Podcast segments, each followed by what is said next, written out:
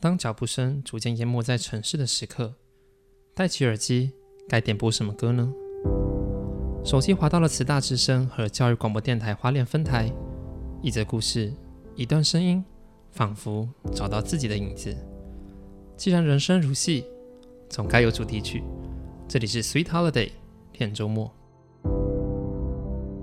Story Holiday 一段故事可以承载另一段故事，而情感跟事发交织的地点。我们定义为情境。今天来聊聊，请听我说，我正试图证明着。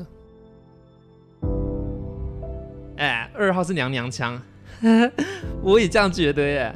哦，讨厌二号。上课钟响之后，回到座位上的我，在抽屉里发现这么一张纸条，上面写满了讨厌我的字句。我一句话也没说，一滴泪也没掉下来。默默地把纸条收进了背包里。十多年过去了，这些事情回想起来不怎么好笑，甚至依然是个伤疤。这些年里，看到性别歧视不算少数，轻则嘲笑同学性别气质，重则被辱骂、冷眼对待、矫正治疗。时间来到二零一六年，上帝不会祝福同志，你这是跟魔鬼同行。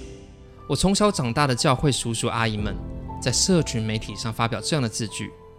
那些从小对我说：“彩彩，你好棒哦，教会里面有你真好。”的这些叔叔阿姨们，突然像是抄起了武器一样，穿上了白色 T 恤，走上了凯道。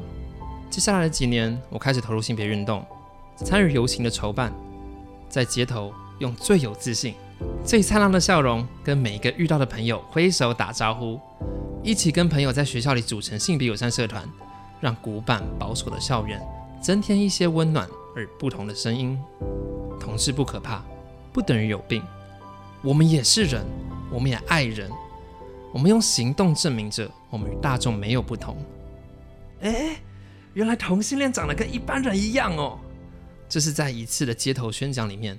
一位阿姨对着我们的伙伴这样说的：“在脚步声逐渐清晰的时刻，我戴起耳机，该点播什么呢？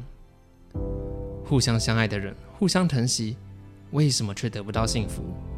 大爱铃的暗了亮了，让我们解开心中对于未来的不安与惶恐。”